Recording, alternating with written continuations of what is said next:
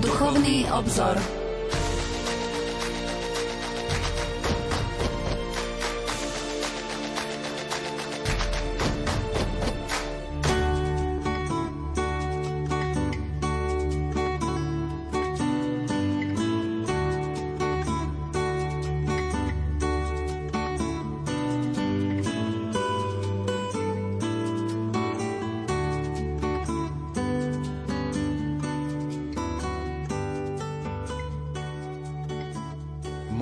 Za Slovensko.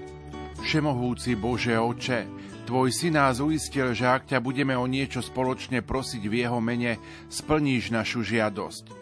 Obraciame sa na Teba v našej núdzi a utrpení spôsobenými pandémiou a prosíme ťa o záchranu tela i duše chorých, o múdrosť, silu a lásku pre všetkých, čo sa o nich starajú, o nádej a dôveru pre tých, čo sa cítia ohrození, o rozvážne, starostlivé a spravodlivé riešenia pre tých, čo majú politickú zodpovednosť v rozličnom stupni. Pomáhaj nám, aby sme si uvedomovali, že sme chorí a ohrození nielen na tele, lež aj duchovne a morálne. V srdciach mnohých vyhasla láska k Tebe i k blížnemu. Stali sme sa sebeckými, bezohľadnými, dali sme sa zotročiť mamonou a nemravnosťou. Vlej do našich otupených a zaslepených srdc jas pravdy a lásky Tvojho ducha. Daj nám poznať, v čom sa nám treba zmeniť a posilňuj nás, aby sme sa k tomu aj úprimne a vytrvalo odhodlali. Predkladáme Ti tieto naše prosby aj na príhovor sedem bolestnej matky Tvojho syna, ktorú si nám dal za patrónku. S jej pomocou sa chceme stávať jedni pre druhých bratmi a sestrami a Tvojimi synmi a cérami. Dôverujeme aj v príhovor našich vierozvescov, svätých Cyrila a Metoda, ako aj ich pokračovateľa z nášho ľudu, svätého Gorazda. Nech nám vyprosujú uvedomenie si veľkého daru viery a krstu a ochotu snažiť sa žiť kresťansky v našej dobe. O to všetko ťa prosíme skrze Tvojho Syna, ktorý sa za nás obetoval. Vstal z mŕtvych a s Tebou žije a kráľuje na veky vekov. Amen. Milí poslucháči, vitajte pri počúvaní pravidelnej relácie Duchovný obzor. Dnes sa obzrieme za slovami kazateľov počas Mariánskych sviatkov v mesiaci september. Pokojný dobrý večer a ničím nerušené počúvanie vám zo štúdia Rádia Lumen Prajú. Majster zvuku Marek Rimovci, hudobná redaktorka Diana Rauchová a moderátor Pavol Jurčaga. Sedem bolestná Panna Mária, patronka Slovenska. Prosíme ťa o Tvoju pomoc a ochranu. Vypros uzdravenie chorým. Ochraňuj zdravotníkov, ktorí sa o nich starajú. A odvráť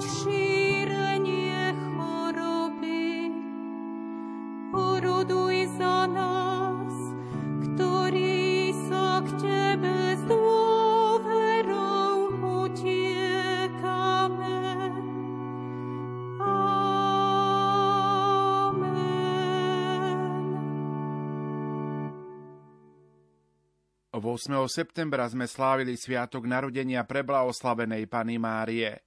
Ide o jeden z najstarších mariánskych sviatkov, začal sa sláviť koncom 5. storočia v Jeruzaleme.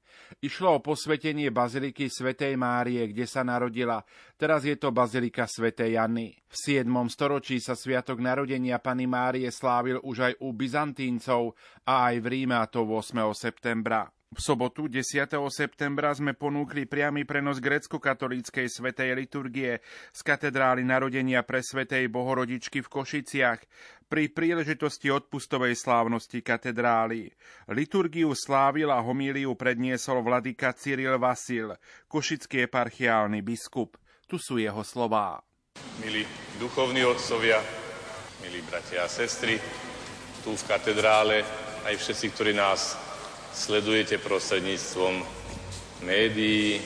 V týchto dňoch médiá sú plné správ o smrti kráľovnej. Dokonca predvčerom, keď sme prišli do zakristie, tak ktorý si to povedal, no tak zomrela naša kráľovna. Jedna reholná sestra mudro povedala, zomrela naša kráľovna, naša sa len práve narodila. Uvedomil som si, že vlastne v tomto vyjadrení by sa dala shrnúť celá múdrosť aj zmysel dnešného sviatku. Naša kráľovna sa práve narodila. Svet si spomína na kráľovnú, ktorá vojde do histórie tým, že panovala najdlhšie, pretože pán Boh jej dožičil dlhý život. Ale čo je to 70 rokov v porovnaní s väčšnosťou? A my dnes oslavujeme narodenie kráľovnej, ktorá, ako sme počuli, povedala pred 2000 rokmi, že blahoslaviť ma budú všetky pokolenia. A dokonca by som povedal, že to všetky pokolenia sa netýka len pokolenia, ktoré sú od vyslovenia týchto jej slov, ale v podstate ju blahoslavili aj pokolenia, ktoré predchádzali jej narodeniu. Keď čítame v knihe Genesis prísľub, to tzv. protoevanielium, ktoré dáva Boh človeku o tom, že sa narodí z pokolenia ženy ten, kto rozšliape hlavu hada. Už v tomto prisľúbení bola zahrnutá Mária ako tá vyvolená Božia služobníčka, ktorú očakávali celé generácie v nádeji toho, že tu príde raz žena, ktorá privede na svet toho, ktorý konečne pošliape hlavu hada. Toho, ktorý sa zdanlivo mohol píšiť víťazstvom nad Eviným pokolením. A tak blahoslaviť ma budú všetky pokolenia nie je výzvou len pre budúcnosť, ale súčasne je aj potvrdením minulosti. A je najkrajším potvrdením toho najhlbšieho teologického zmyslu mariánskej úcty, pretože všetko v nej a kvôli nej je skoncentrované nie v nej samej, ale v Kristovi. Pretože každá hlboká mariánska úcta je v podstate oslavou Krista, je hlboko kristologickou. Pretože zmyslom jej existencie očakávanej i tej, za ktorú už ďakujeme, je Kristus. A ona by aj s týmito mojimi slovami istotne radosne súhlasila. Pretože by to povedala, áno, ja som tu kvôli nemu. Tak ako to povedala pri zvestovaní, hľa, služobnica pána. Ako to hovorí v chválospeve, sliadol na poníženosť svojej služobnice. A tak je zaujímavé vidieť tú, ktorá na jednej strane o sebe hovorí, že ju budú oslavovať všetky pokolenia, že súčasne o sebe naozaj s pevným presvedčením hovorí to, že je ničím, že je len služobnicou, že je len nástrojom.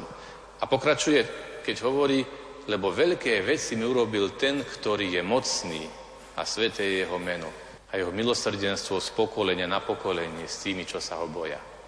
A tak Mária je tá, ktorá upriamuje našu pozornosť nie na seba, ale na toho, ktorý je mocný, ktorý je svetý, ktorý je milosrdný. A pripomína nám tieto Božie vlastnosti možno o to naliehavejšie, o čo viac sa nám akoby vytrácajú zo zreteľa, pretože častokrát vnímame aj náš pohľad na žitú vieru cez biblické príbehy, cez udalosti, cez postavu vteleného Krista, ale ona pripomína nekonečného, nepochopiteľného Boha, ktorý je mocný, svetý, ale súčasne aj milosrdný, pred ktorým naozaj nikto nie je ničím. A ona tým, že sa vo vzťahu k Bohu považuje sama za nič, sa stáva jeho vyvolenou služobníčkou. Stáva sa najväčšou a najoslavenejšou pretože sama vie, že ona je ničím a v nej koná Boh. A toto mariánske tajomstvo je v podstate tým najhlbším tajomstvom zmyslu života každého človeka. My sa stávame veľkými vtedy, keď si uvedomujeme, že sme ničím. Keď pozrieme na vesmír, keď pozrieme na históriu, na dejiny, čo sme? Sme akýsi prášok vo vesmíre. A na druhej strane ale ten prášok vo vesmíre je tak dôležitý, že Boh každého z nás pozná po mene ku každému z nás sa prihovára, o každého z nás má záujem, pre každého z nás sa stal človekom. A tajomstvo nasledovania Márie je vlastne aj v prežívaní nášho života takým spôsobom konať všetko tak, ako keby to záviselo odo mňa, pretože som zodpovedný za svoje konanie, ale súčasne aj dôverovať tak, že všetko závisí od Boha. Je to zdanlivo kontradiktórne, protirečiace, ale to je jediný možný kresťanský prístup, ktorý je vyjadrením toho vedomia aj našej ničoty a skutočnej veľkosti, ktoré sú navzájom prepojené. O tom konaní ako by všetko záviselo od nás, nemusíme veľa hovoriť, lebo dnes sa stalo skôr, by som povedal, symbolom človeka. Každý z nás chce byť self-made man, ten, ktorý proste nikomu nemusí za nič ďakovať. Sám som si prekliesl cestu.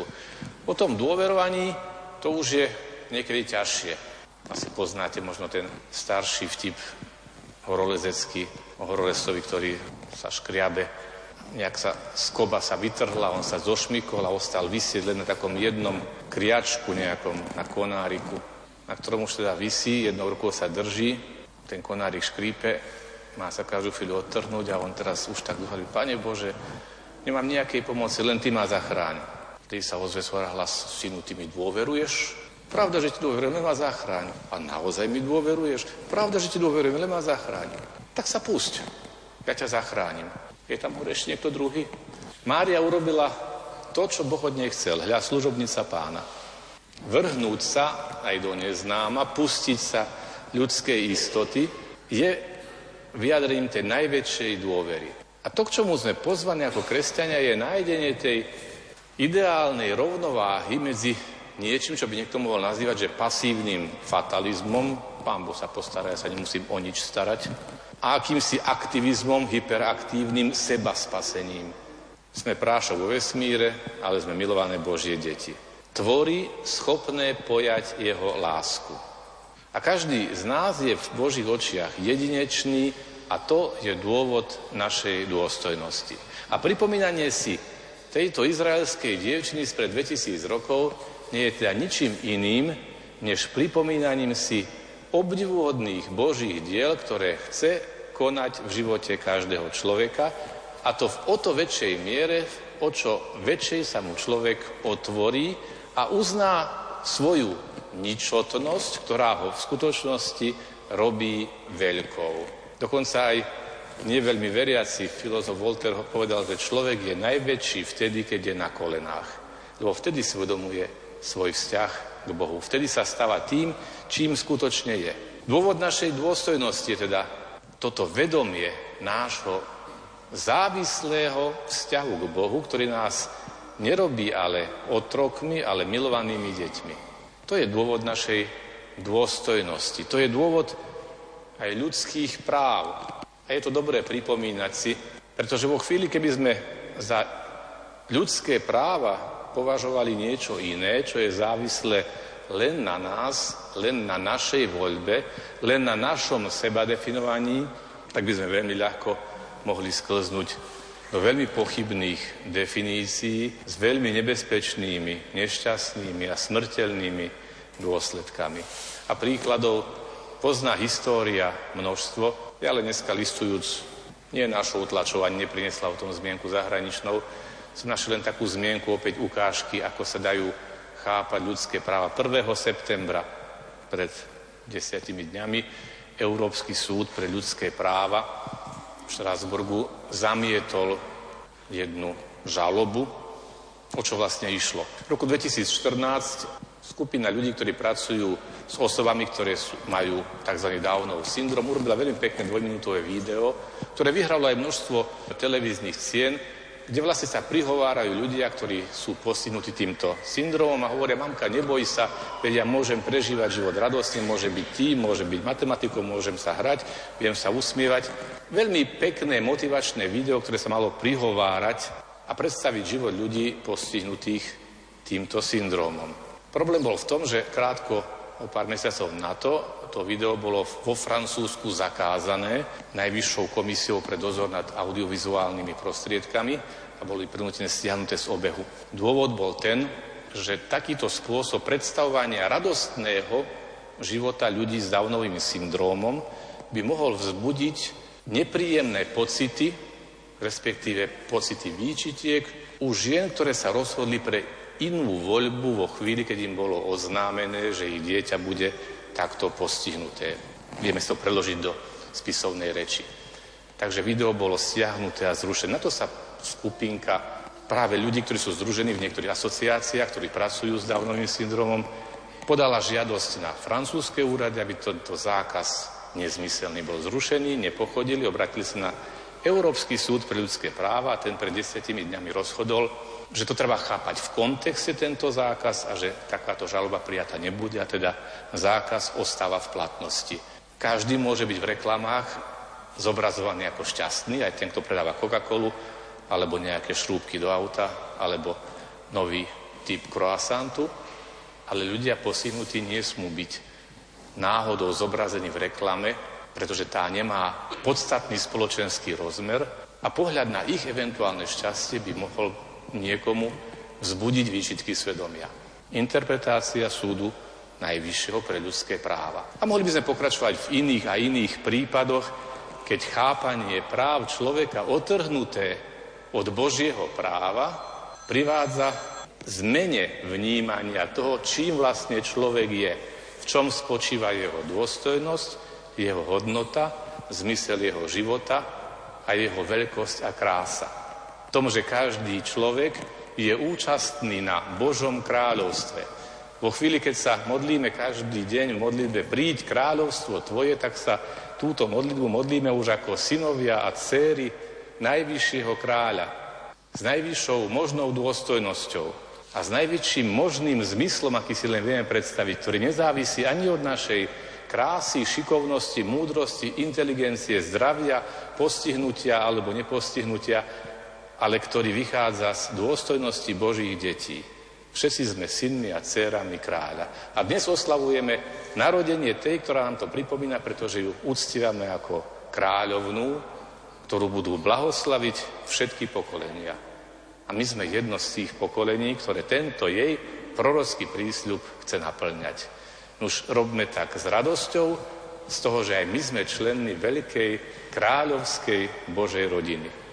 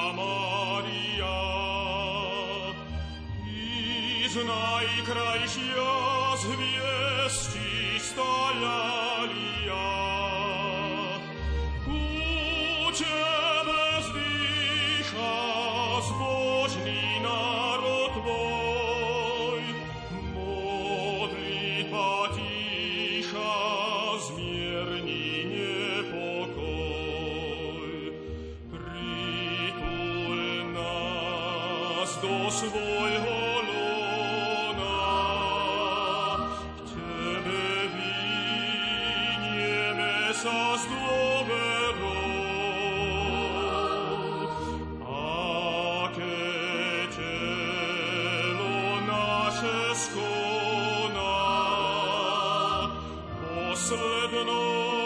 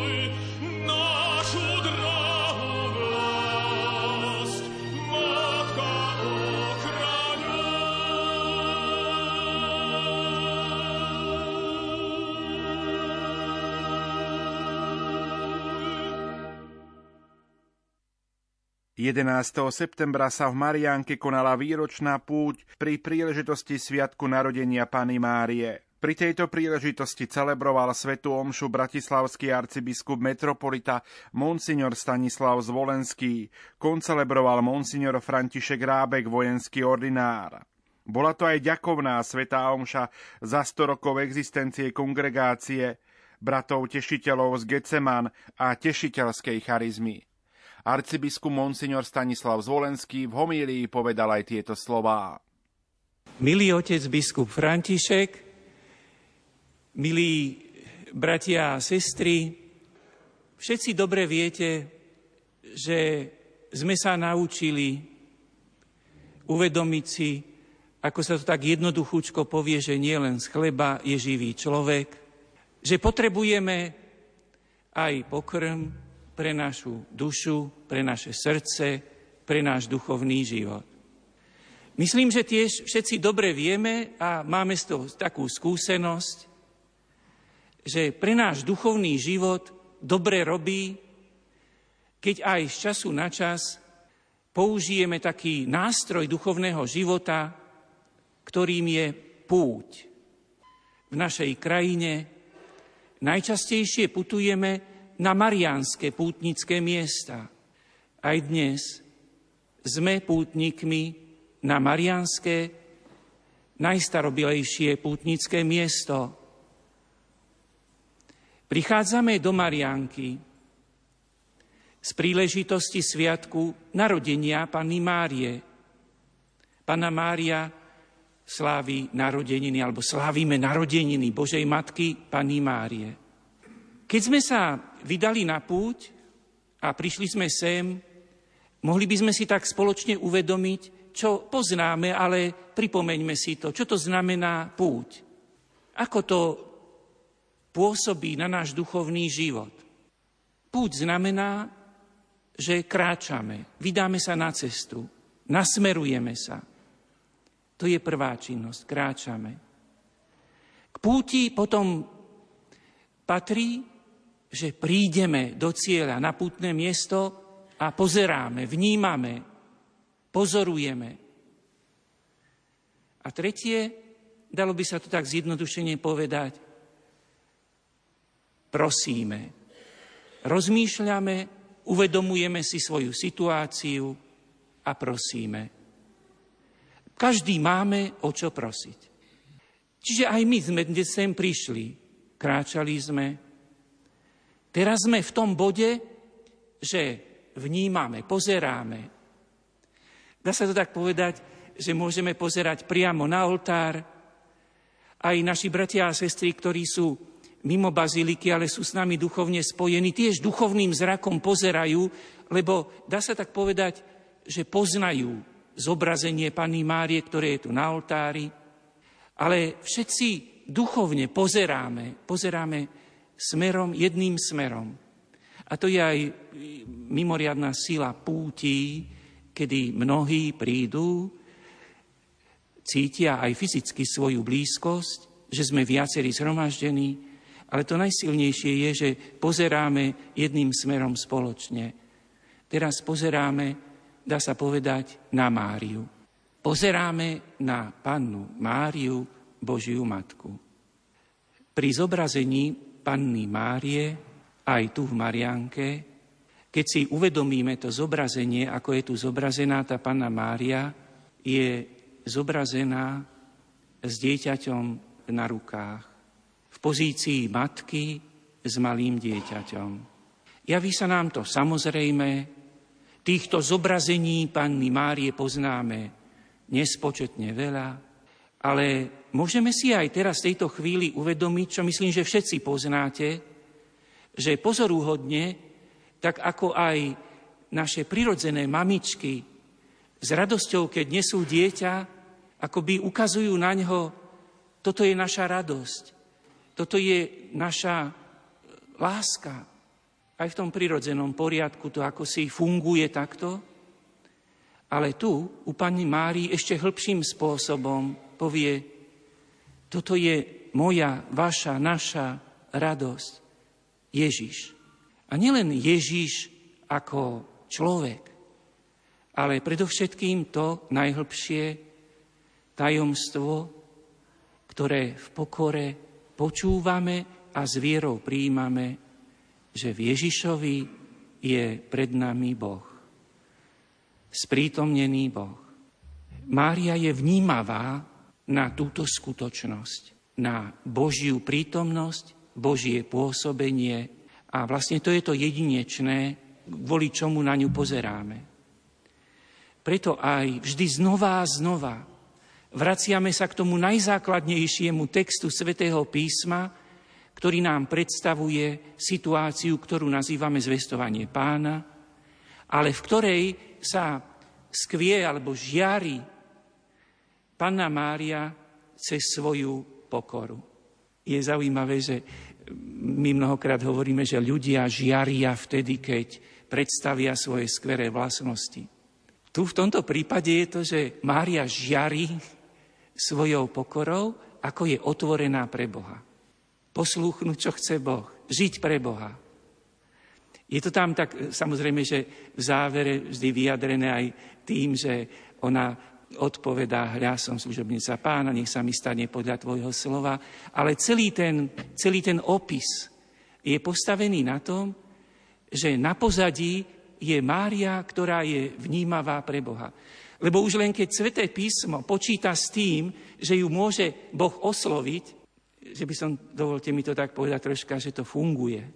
Viete, Boh stále hovorí, len my nevždy počúvame. Viete, nemyslíme si, že Boh by mlčal. Len my musíme uznať, že nie vždy máme dosť pokory počúvať Boha. Samozrejme, že je mnoho okolností, ktoré nám v živote, kde sa prejavuje tá naša slabosť, že nevieme, nevládzeme vnímať to, čo Boh hovorí. Ale teraz ide o to, že tá Mária je tu pred nami ako tá, ktorá vníma, čo Boh hovorí, že to je otvorená, pretože pre tajomné Božie vnúknutie a Božie pôsobenie a potom aj ukazuje, aha, Boh medzi nami. Keď teda sme sa teraz aspoň nakratúčko, nedokonalými ľudskými slovami pokúsili vnímať. Prišli sme, vnímame obraz. Vnímame skutočnosť Márie, ako nám ukazuje Ježiša, ako ukazuje, Boh je tu, Boh nás má rád, Boh sa nám približuje, Boh chce byť s nami, Boh žije s nami, Boh je pri nás. A teraz je to tretie, že vlastne si uvedomíme, že chceme prosiť. Je to akoby také prirodzené. Čo by sme povedali, Mária? Čo povieme vo vzťahu k Bohu? V čom ťa chceme poprosiť o príhovor? Možno by sme mali tiež v takej pokore najprv si povedať, viete, často to niekedy tak hovoríme, že akoby, akoby samozrejme, že veríme. Ale iste by sme si mali v prvej, na prvom mieste, že keby sme o nič iné neprosili v tejto chvíli, mohli by sme poprosiť, Mária, prihováraj sa za mňa, nech verím pravdivejšie. Naozaj otázka viery nemusí byť taká celkom samozrejmá. A potom máme iste veľa rozličných situácií, ktoré v živote každý z nás jednotlivo sme si sem priniesli. Niečo sme si sem priniesli. Možno niekto si priniesol krásny zážitok, že ako to bolo dnes ráno príjemné v našej rodine. Alebo si niekto priniesol zážitok, že ako to dnes ráno bolo nepríjemné v našej rodine. Je veľa slabostí medzi nami. Viete, nechcem vstupovať do veľkých utrpení, ktoré možno niekto z vás si priniesol nejakú zlú správu o svojom zdravotnom stave. Alebo zlú správu o niečom, čo sa prihodilo vo vzťahoch. Tých dôvodov, ktoré, si tu, ktoré tu prinášame a chceme za ne prosiť, môže byť, e, sú rozličné, ale je to, že chceme prosiť. A toto je ten moment, že vlastne toto slávenie má prísť k bodu, kedy chceme o niečo prosiť. Isté počas tohoto nášho spoločného rozmýšľania stihneme nejakú prozbu povedať, ale potom možno budete mať ešte čas aj keď príjmete Ježiša v Eucharistii, keď sa budete osobne modliť, alebo po Svetej Omši, alebo možno aj počas Svetej Omši, ako, by, ako sa to tak povie, že sa nám často stane, že sa venujeme svojim myšlienkám a môže to byť, že máme svoju modlitbu. Ale viete, teraz by som len to chcel povedať, že naša púť nech má tieto tri body. Prišli sme, vnímame, pozorujeme a prosíme. A to najzákladnejšie a najhlbšie zo zobrazenia Panny Márie, ktoré máme tu, aj keď je také pokorné, tak by som povedal, že vyžaduje našu pozornosť, aby sme si ho všimli. Je to akoby také, musíme sa sústrediť na to, čo nám Mária ukazuje drží dieťa, drží Ježiša, drží Boha medzi nami. Toto je to najväčšie tajomstvo a aj to, čo nás drží, aby sme aj my, ako Mária, prijali, takto pozerali na Ježiša, že je Boží, že je človek a že je Boží. A vlastne aj v dnešný deň našu púť prosíme, Pane, pomôž mi, aby som veril hlbšie, správnejšie, živšie, a potom pridávajme aj svoje osobné prozby. Amen.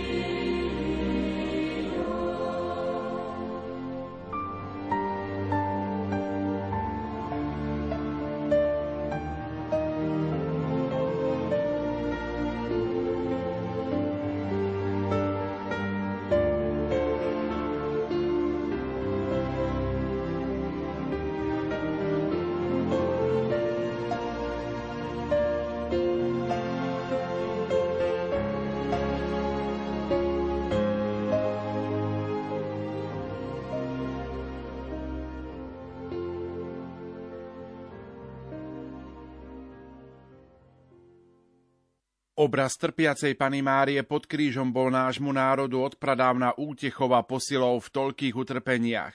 Prvý známy liturgický sviatok spomienky na úzkosti a bolesti Pany Márie nariadila synoda v Kolíne nad Rínom v roku 1423. Pápež Klemen IX v roku 1667 dovolil reholi služobníkov Pany Márie sláviť sviatok siedmých bolestí Pany Márie na 3. septembrovú nedelu. Pápež Benedikt XIII v roku 1727 povolil omšu o siedmých bolestiach pre celú cirkev.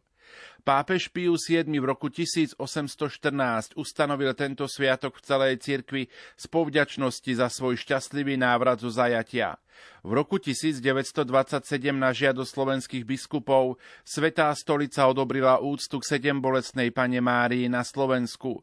V roku 1964 pápež Pavol VI vyhlásil šaštínsky chrám sedem bolestnej Pany Márie za baziliku Minor.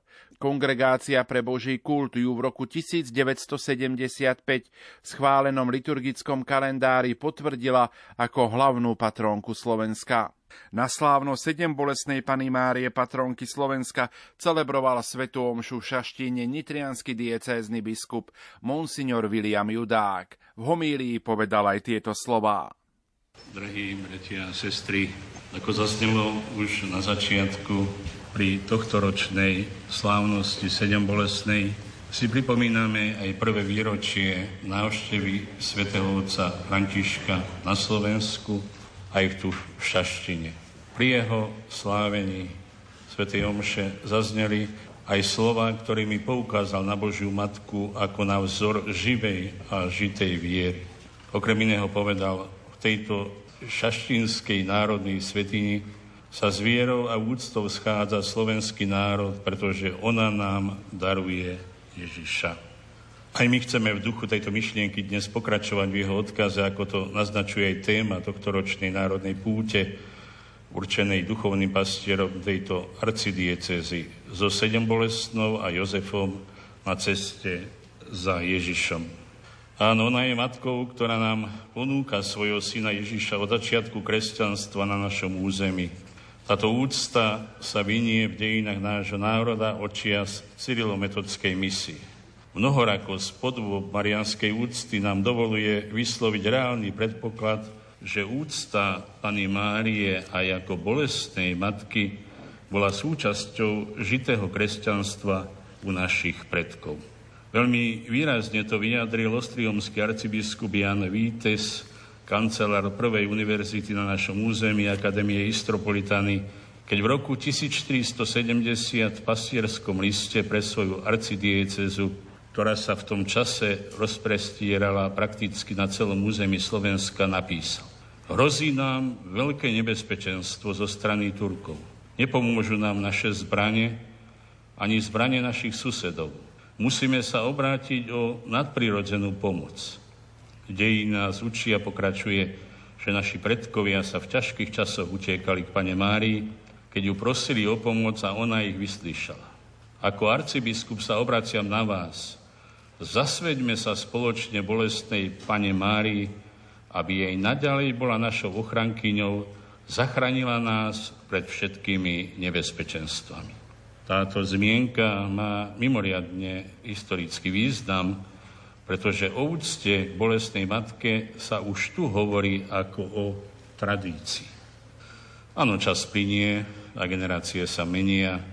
Mení sa aj obyvateľstvo Slovenska. Po staročnom nelahkom putovaní sme sa ocitli v 20. storočí poznačenom mnohorakým utrpením dvoch svetových vojen a totalitného režimu, z ktorého sme hupli do demokracie a slobody. Určite priznajme aj nepripravení, prekvapení zo sveta rýchlych dynamických zmien, digitálnych technológií, kde v neprehľadnej húštine informácií je ľahké stratiť orientáciu. Aj za uplynulých 30 rokov sa Slovensko veľmi zmenilo. A musíme dodať, že nie vždy k lepšiemu. Dnes sa takmer všetko spochybňuje a rúcajú sa aj naše istoty. Na Slovensku, Bohu vďaka, Máme veľa obetavých ľudí. Predchádzajúce obdobie pandémie alebo vypuknutia vojny to dokázalo. Ale mnohí sa bojíme na seba brať trvalú zodpovednosť, či obetovať sa. Viac vyhľadávame vlastné výhody a prospech v každej oblasti a žiaľ aj vo veciach verejných. Mladá generácia málo cíti so svojou rodnou vlastou a nieraz hľadá svoju budúcnosť za jej hranicami. Príčiny týchto nešvárov sú rôzne, ale sú zväčša v našich rukách. Lebo ako tvrdí nemecký filozof 19. storočia Arthur Schopenhauer, človek je jediný živý tvor, ktorý spôsobuje bolesť iným bez žiadného iného cieľa, okrem toho, že to chce urobiť. Dezorientovaný človek si viac ako inokedy a naliehavejšie kladie Pilátovskú otázku, čo je teda pravda.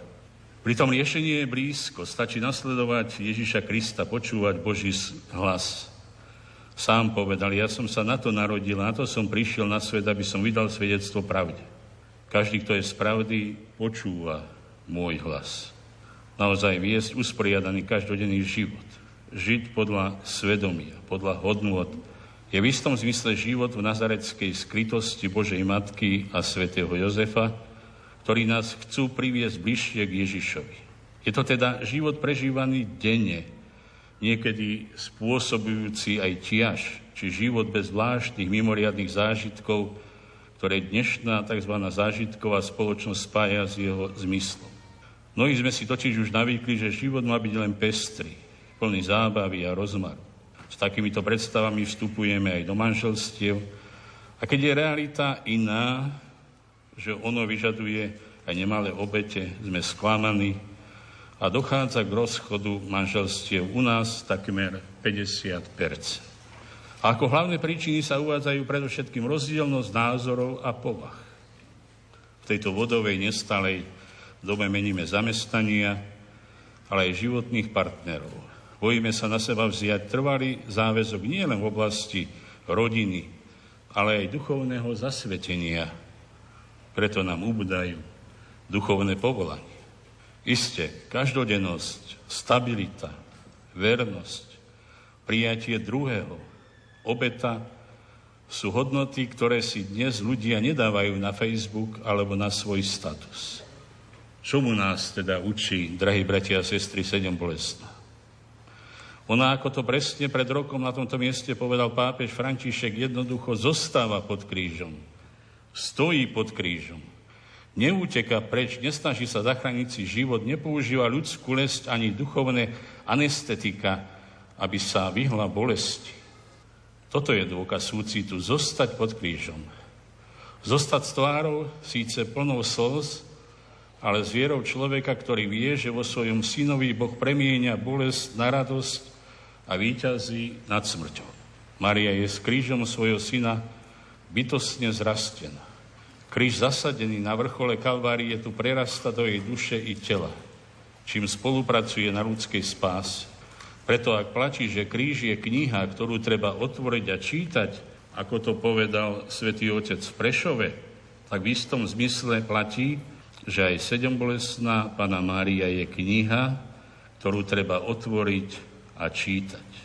A práve to je cesta k tomu, aby kríž pre nás nezostal neprečítanou knihou, ktorej názov a autora dobre poznáme, ale ktorá nemá často vplyv na náš život.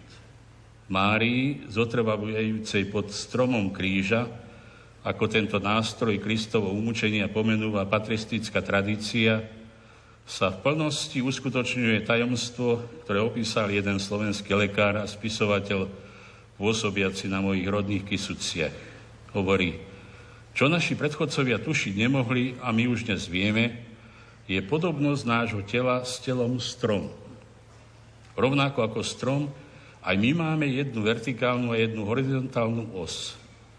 Naše prsty vyrastajú z dlane ako vetvy z kveňa a ľudský cievný systém sa podoba stromu a princíp vetvenia je všade v nás. Ak si pozrieme pri veľkom zväčšení niektoré bunky nášho tela, žasneme nad ich stromovitou štruktúrou aby sme v tejto symbolike pokračovali jej spisovateľi v ich intenciách a pohľad na hlboké tajomstvo našej viery nám to umožňuje. Predstavme si kríž ako strom života podobe lipy, ktorá bola vždy symbolom húževnatosti našich predkov. Strom, ktorý je človeku priaznivo naklonený.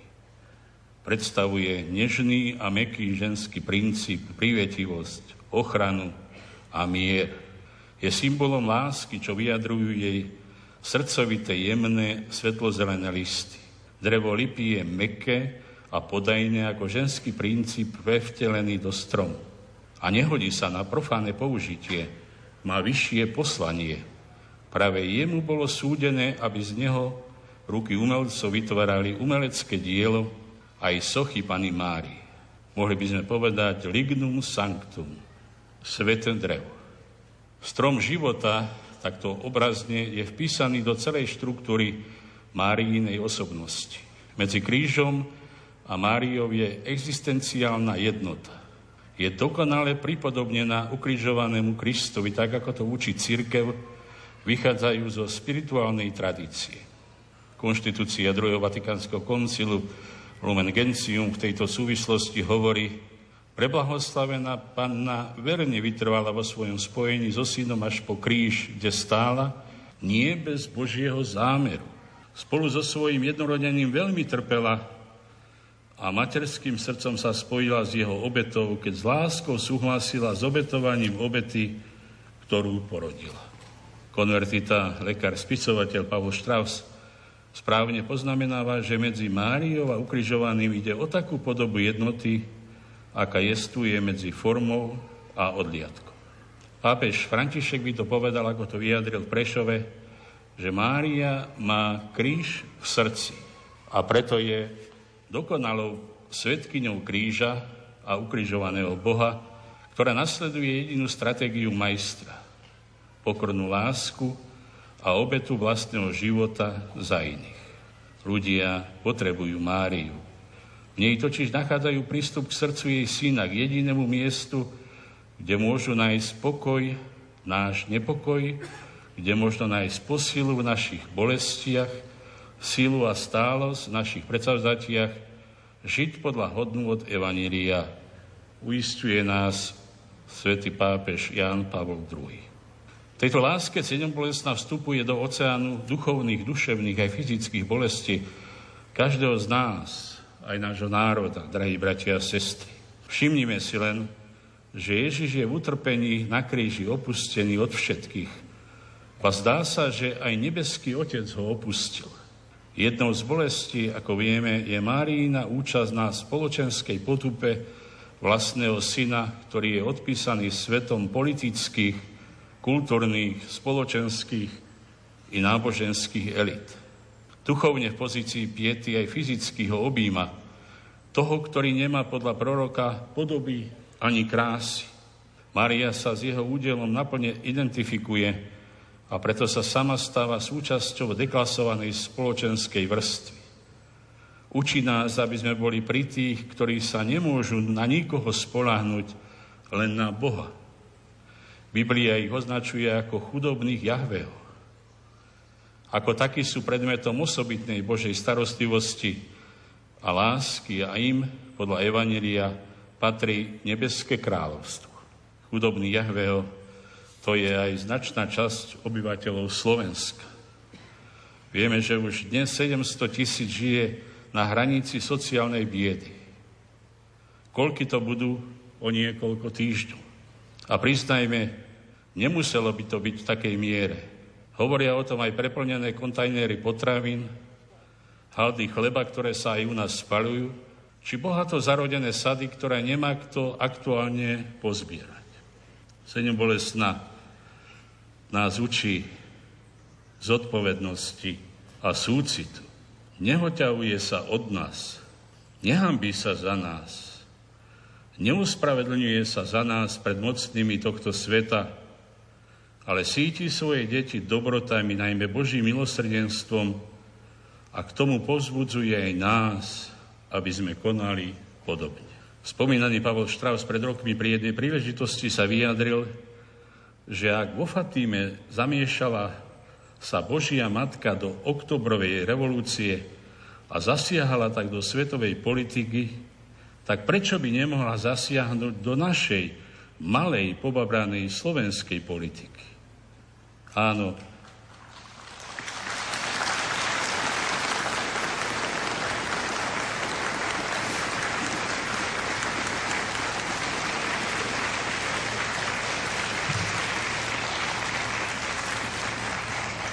Isté náš národ nie je dokonalý.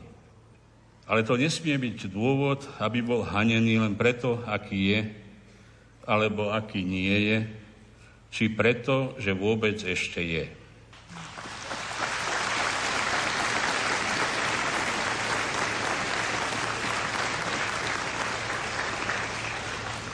Na svojej duši a tvári si náš národ nesie všetky rany utržené v dejinách, zápasoch, ktoré si ako každý maličký národ musel od najstarších čias pretrpieť a vybojovať. Božia Matka to všetko vie a chápe, lebo keď trpia deti, trpí aj matka. Vie, že národ je ako dieťa, ktorá potrebuje poláskať, objať, ubezpečiť, upokojiť, pochváliť. Matka národa, moci pánovo ducha, nalomenú trst nedolomí, hasnúci knôtik nedohasí. Chceme si to všetci, drahí bratia a sestry, tu v Národnej svetiny, bez rozdielu povolania a stupňa zodpovednosti uvedomiť. Keď by sme dokázali podľa jej príkladu prejsť cestou takej vnútornej premeny k láske, k svojmu potomstvu, či už fyzickému alebo duchovnému, individuálnemu alebo národnému, nehambiť sa za svoj národ, za hodnoty, ktoré sú mu vlastné. Situácia je vážna, no stále je možná náprava a máme nádej. Pozrite, pred niekoľkými týždňami, asi začiatkom augusta som zachytil rozhovor trojice známych slovenských stand-up komikov, ktorí nahrávali svoju pravidelnú reláciu. V rozhovore, v ktorom bolo veľa smiechu sa aj vyrojila jedna z otázok a pohľadov. Moja kamuška mi hovorila, že tých kresťanov je ako si priveľa. A jej na to, však aj, čo by bolo priveľa, ja som veriaca, bola aj akože prijímam, akceptujem tých veriacich, nevadí mi to pokiaľ. Ale teraz mám naozaj ten pocit, ako keby nejaká križiacká výprava povstala, že sa tí konzervatívci spájajú, ako by povedali, aha, konečne prišiel náš čas. Aký bol dôvod tohto rozhovoru, neviem, ale môže byť pre nás naozaj veľmi inšpiratívny. Zoberme ho vážne. Pokúsme sa ako veriaci naozaj vyrojiť, aby nás bolo cítiť, počuť, vidieť, Pokúsme sa zomknúť nielen medzi sebou, ale najmä okolo kríža. Pokúsme sa o novú výpravu s krížom, nie na čele výpravy, či ako symbol, ktorý máme doma, v aute, vo vrecku, ako ozdobu, ale najmä majme kríž vo svojich srdciach. Pokúsme sa o výpravu, ktorá by všetkým obyvateľom Slovenska bez rozdielu umožnila zakúsiť rozžiarenú, milostivú, láskyplnú, usmievajúcu Božiu tvár, aby sme sa tak mohli bez trpkosti, závisti, vypočítavosti a predsudkov pravde pousmiať jeden na druhého, aj sami nad sebou, úsmevom, ktorý rozvezuje úzly našej spletitej existencie a situácie. Môžeme to dokázať rôznym spôsobom už dnes, zajtra. A ukážme, prosím, kultúru svojho kresťanstva aj blížiacich sa komunálnych voľbách.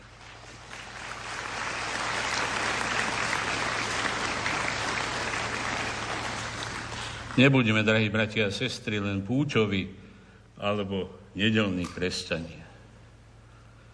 Urobme to, čo svätý Ján opisuje v dnešnom evaneliu. Učeník si ju vzal k sebe, čo neznamená len fyzicky vziať do svojho príbytku, ale vyjadruje zároveň aj akt viery. Prijať Ježiša, prijať Máriu a Jozefa znamená uveriť a chcieť žiť tak, ako žili oni, osvojiť si tie isté hodnoty, predovšetkým v každodennom, všednom živote.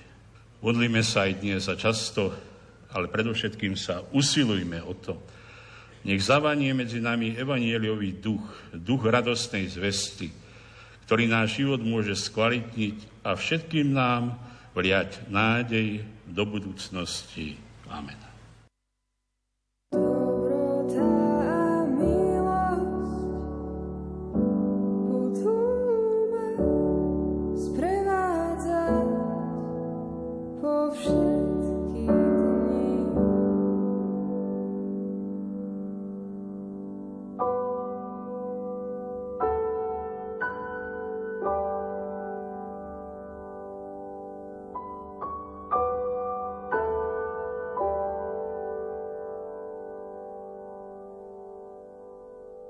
Pana Mária, prosíme ťa skrze milosť, ktorou Pán prebýva s tebou a ty s ním, nech je tvoje milosrdenstvo stále s nami.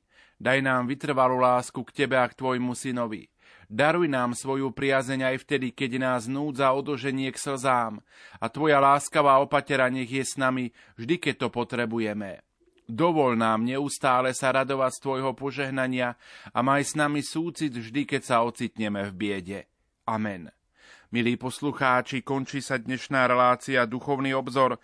V nej sme sa obzrali za slovami kazateľov počas mariánskych sviatkov v mesiaci september. Za pozornosť vám tejto chvíli ďakujú majster zvuku Marek Rimóci, hudobná redaktorka Diana Rauchová a moderátor Pavol Jurčaga. Do počutia.